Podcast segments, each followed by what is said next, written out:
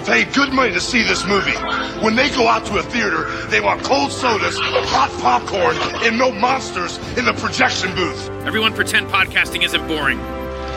Turn it off. Turn it off.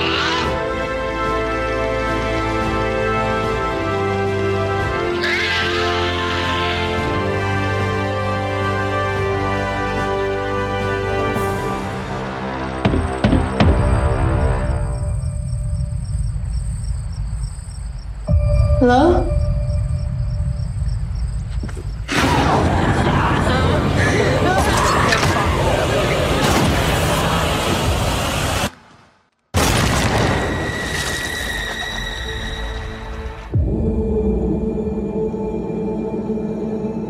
I think I know who took your daughter. She was in a cult, for Christ's sake. You really think this person is trustworthy? I lost my wife. I lost my daughter. Forget about the authorities tracking your daughter down. If you want her back, you got to get her yourself. Where's my daughter? She was alive two weeks ago. If she had to go through what I did when they took me, it would be like nothing you can imagine. You up? You didn't say anything about tattoos. Imagine if I showed up at your little church looking like this. You really shouldn't be following us, man. Stupid. Now you're gonna show the ladies some respect. They bring children here. In the end, they're killed. They keep some like me. No! Let's send Cyrus a message. You got a death wish? Where's my daughter? Where's my daughter? You're crossing over. No! You better watch yourself. I've tasted a lot of blood lately, and I'm not sure I got a full stomach yet. Dad, kill them. Kill all of them. I am my freedom. I wear it.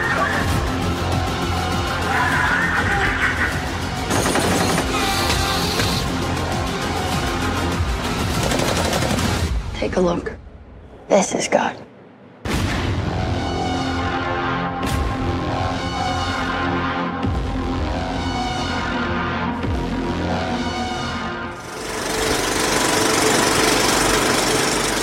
Hey folks, welcome to The Projection Booth. I'm your host, Mike White. On this special episode, I am talking with Natalie Perrotta all about her career, including her latest work on Nick Cassavetes' God is a Bullet.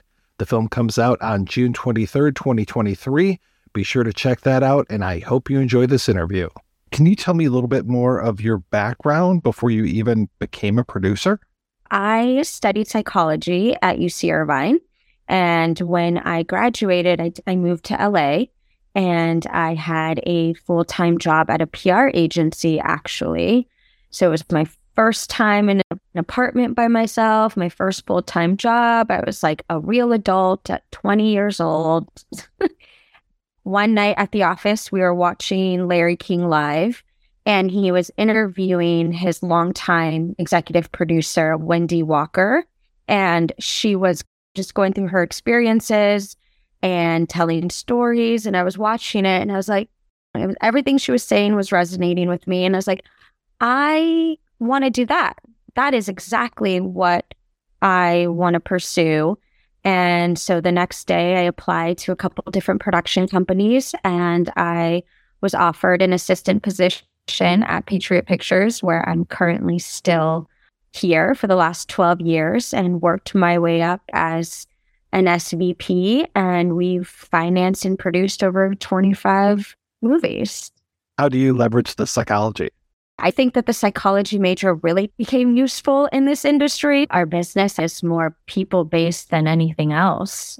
You know, we deal with financiers, artists, lawyers, and every single person has feelings and is trying to express themselves in some way. So I really try to be a good listener first and foremost, and then make decisions based on the energy that I get from the person. Tell me more about Patriot Pictures. what do you guys do? And you said you've been working there for twelve years. And how'd you work your way up through the ranks? Yes. So Patriot Pictures is headed by Michael Mendelsohn. He's a longtime producer, financier. He started in the banking world.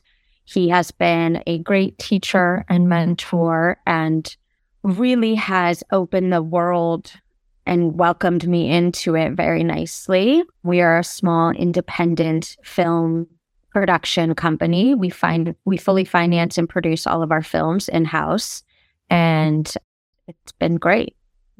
How do you find the films to finance? A lot of different ways. We have submissions that come in through friends and colleagues. They bring their projects, and we don't focus on any one genre, which is the amazing part. We're really flexible in what we choose when we finance and produce a film.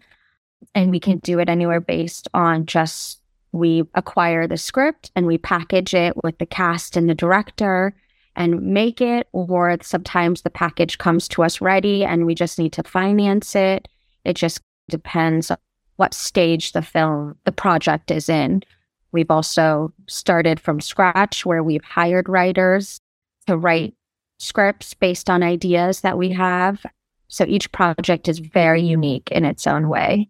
So were you a big movie fan when you were growing up? I was, yeah.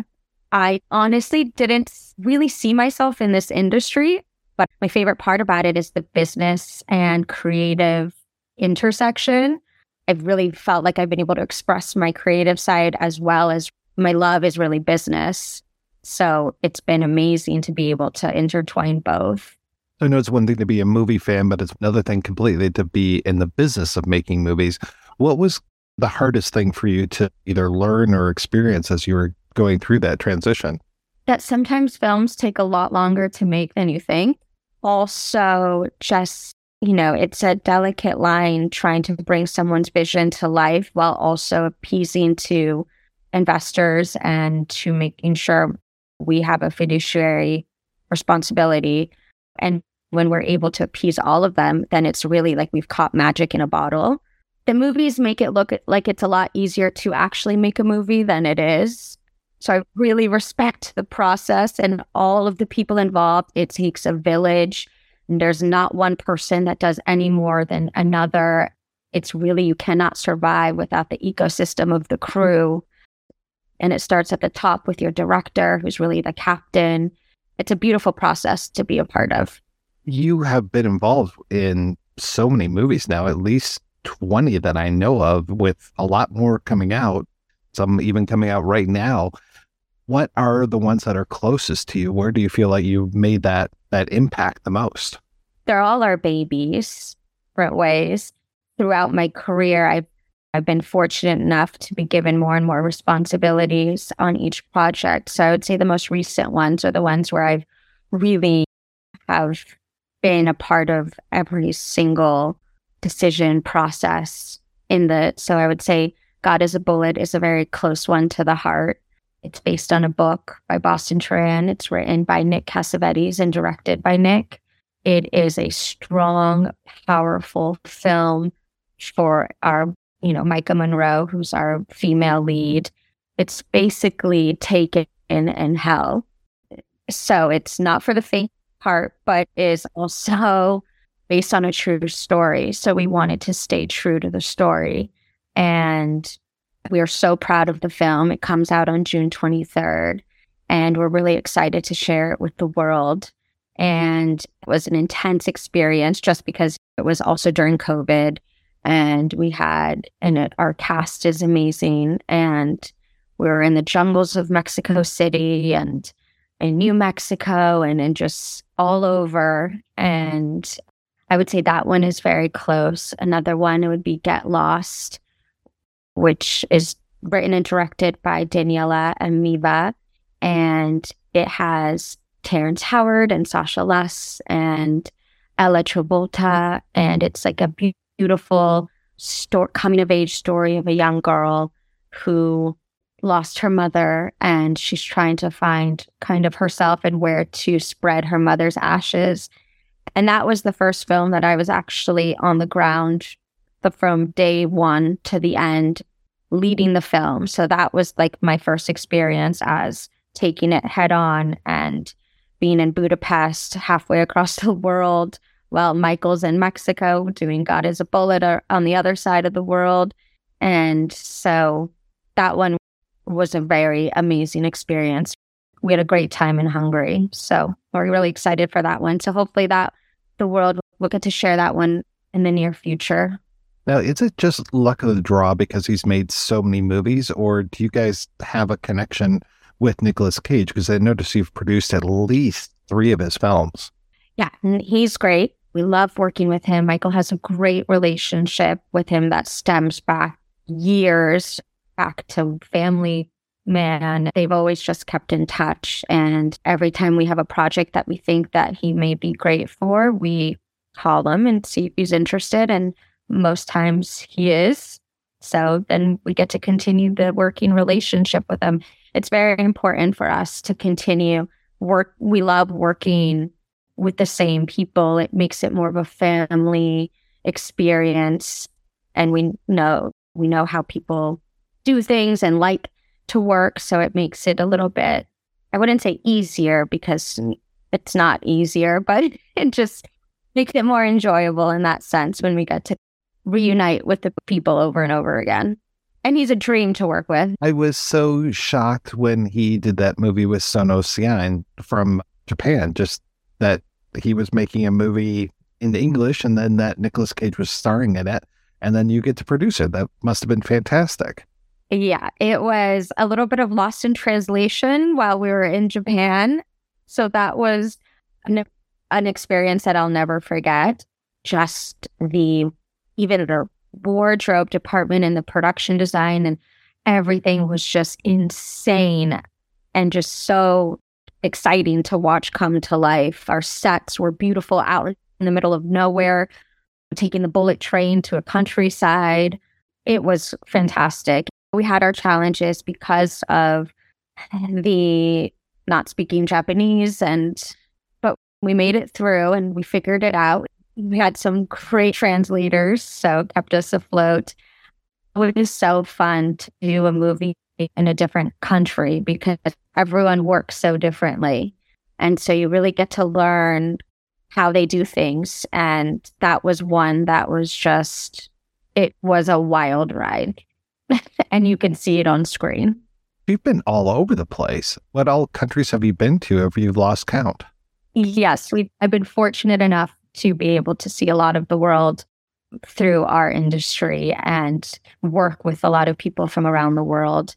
We have filmed in Hungary and Japan, Poland, Finland, Estonia, the Baltic Sea mainly, Mexico City, Colombia, a lot of places around the United States too. But it's been, I consider myself lucky in that sense. Not a lot of sleep in between, but we make up for it. I just watched Synchronic last night, and I love the use of New Orleans in that one. And what a clever film that movie is. And we're so proud of it. It was in the Toronto Film Festival. The director, there are two guys that were the directors, Justin and Aaron, and they're they kind. It's amazing what they do. They also edit, they write. They one of them's a cinematographer, all on their films. So they really keep it into a nice, close-knit experience for them. And we love filming in New Orleans, and they really brought that city to life. We actually did that one right after we did Cutthroat City in New Orleans as well, which was directed by R Z A from the Wu-Tang. And it's a great city to be in, and it's very mystical and very, you feel like a vampire is going to come out at any second to hang out with you. So it's a nice place. Can you tell me a little bit about the making of Zero Bill? I was a big fan of the book that was based on, and it felt like that one was in production forever. That was our third film with James Franco. It was the book. He did a great job, the writer adapting the book, and he directed it. We had an amazing cast. It was Seth Rogen and Will Ferrell and Megan Fox, Joey King, and we did it in L A, which was for a smaller budget film to pull it off in L A. It was a great time. We really brought up the late sixties, the atmosphere of it. And we, it wasn't, felt like it was in production longer than it was because we had to release it a bit, little bit later than we would have liked. And so it was, it was a fun movie in that sense. It was, it was really cool. To, I love filming in L A because we don't really get to do it very often. But that one, it's like, it was so authentic, obviously, to the city, and we couldn't do it anywhere else. And so that was really nice. Go to set and then be able to go home. You mentioned how COVID affected at least shooting God is a Bullet. How else did it affect you and the work that you were doing? COVID is a hard time for a lot of us. And we were very fortunate in the sense that we were actually filmed. The first movie we filmed in COVID, it was in Mexico City. We took out, it was called Blackout, and it has Josh Duhamel and Abby Cornish and Nick Nolte. It was just on Netflix, and it was number three worldwide for a few weeks, which we're very proud of. But that one, we had to basically rent out an entire hotel, and we doubled the hotel as a hospital because the hospital was the main premise of the film, the main set. And we lived there for the whole shoot. No one was allowed to go in and out. Everything was brought in, a very small crew. And we were very, we didn't have any outbreaks. We were very lucky, very safe. We took it very seriously. But it was like a college dorm room all over again. You would see, after filming, you would see remote control cars going down the hallways. You would see like just crazy things that happen and that you could only imagine happen in a college dorm. It happened in this hotel. Yeah, so we were able to continue that, and that kept us busy for the first part of COVID. The, were the restrictions pretty tight in Mexico? They were, yeah. It was, and also just we had to, of course, respect the SAG rules, and it was masks everywhere. You would walk in, take your temperature, and be like, basically misted as you walked in with sanitizing spray, and we made sure all the food and everything was cleaned while it was when it entered the building. And if you left, it was you were done working, you finished, or you were done shooting, so you weren't coming back. So it wasn't somewhere where we would let people come in and out because, you know, we wanted we didn't want anyone on our crew or our actors to get sick, of course. How many projects do you have going at the same time? It varies. Sometimes we have three in production. Sometimes we have one. Currently, we have, we're prepping for a release, and we are in pre-production casting stages on about four films.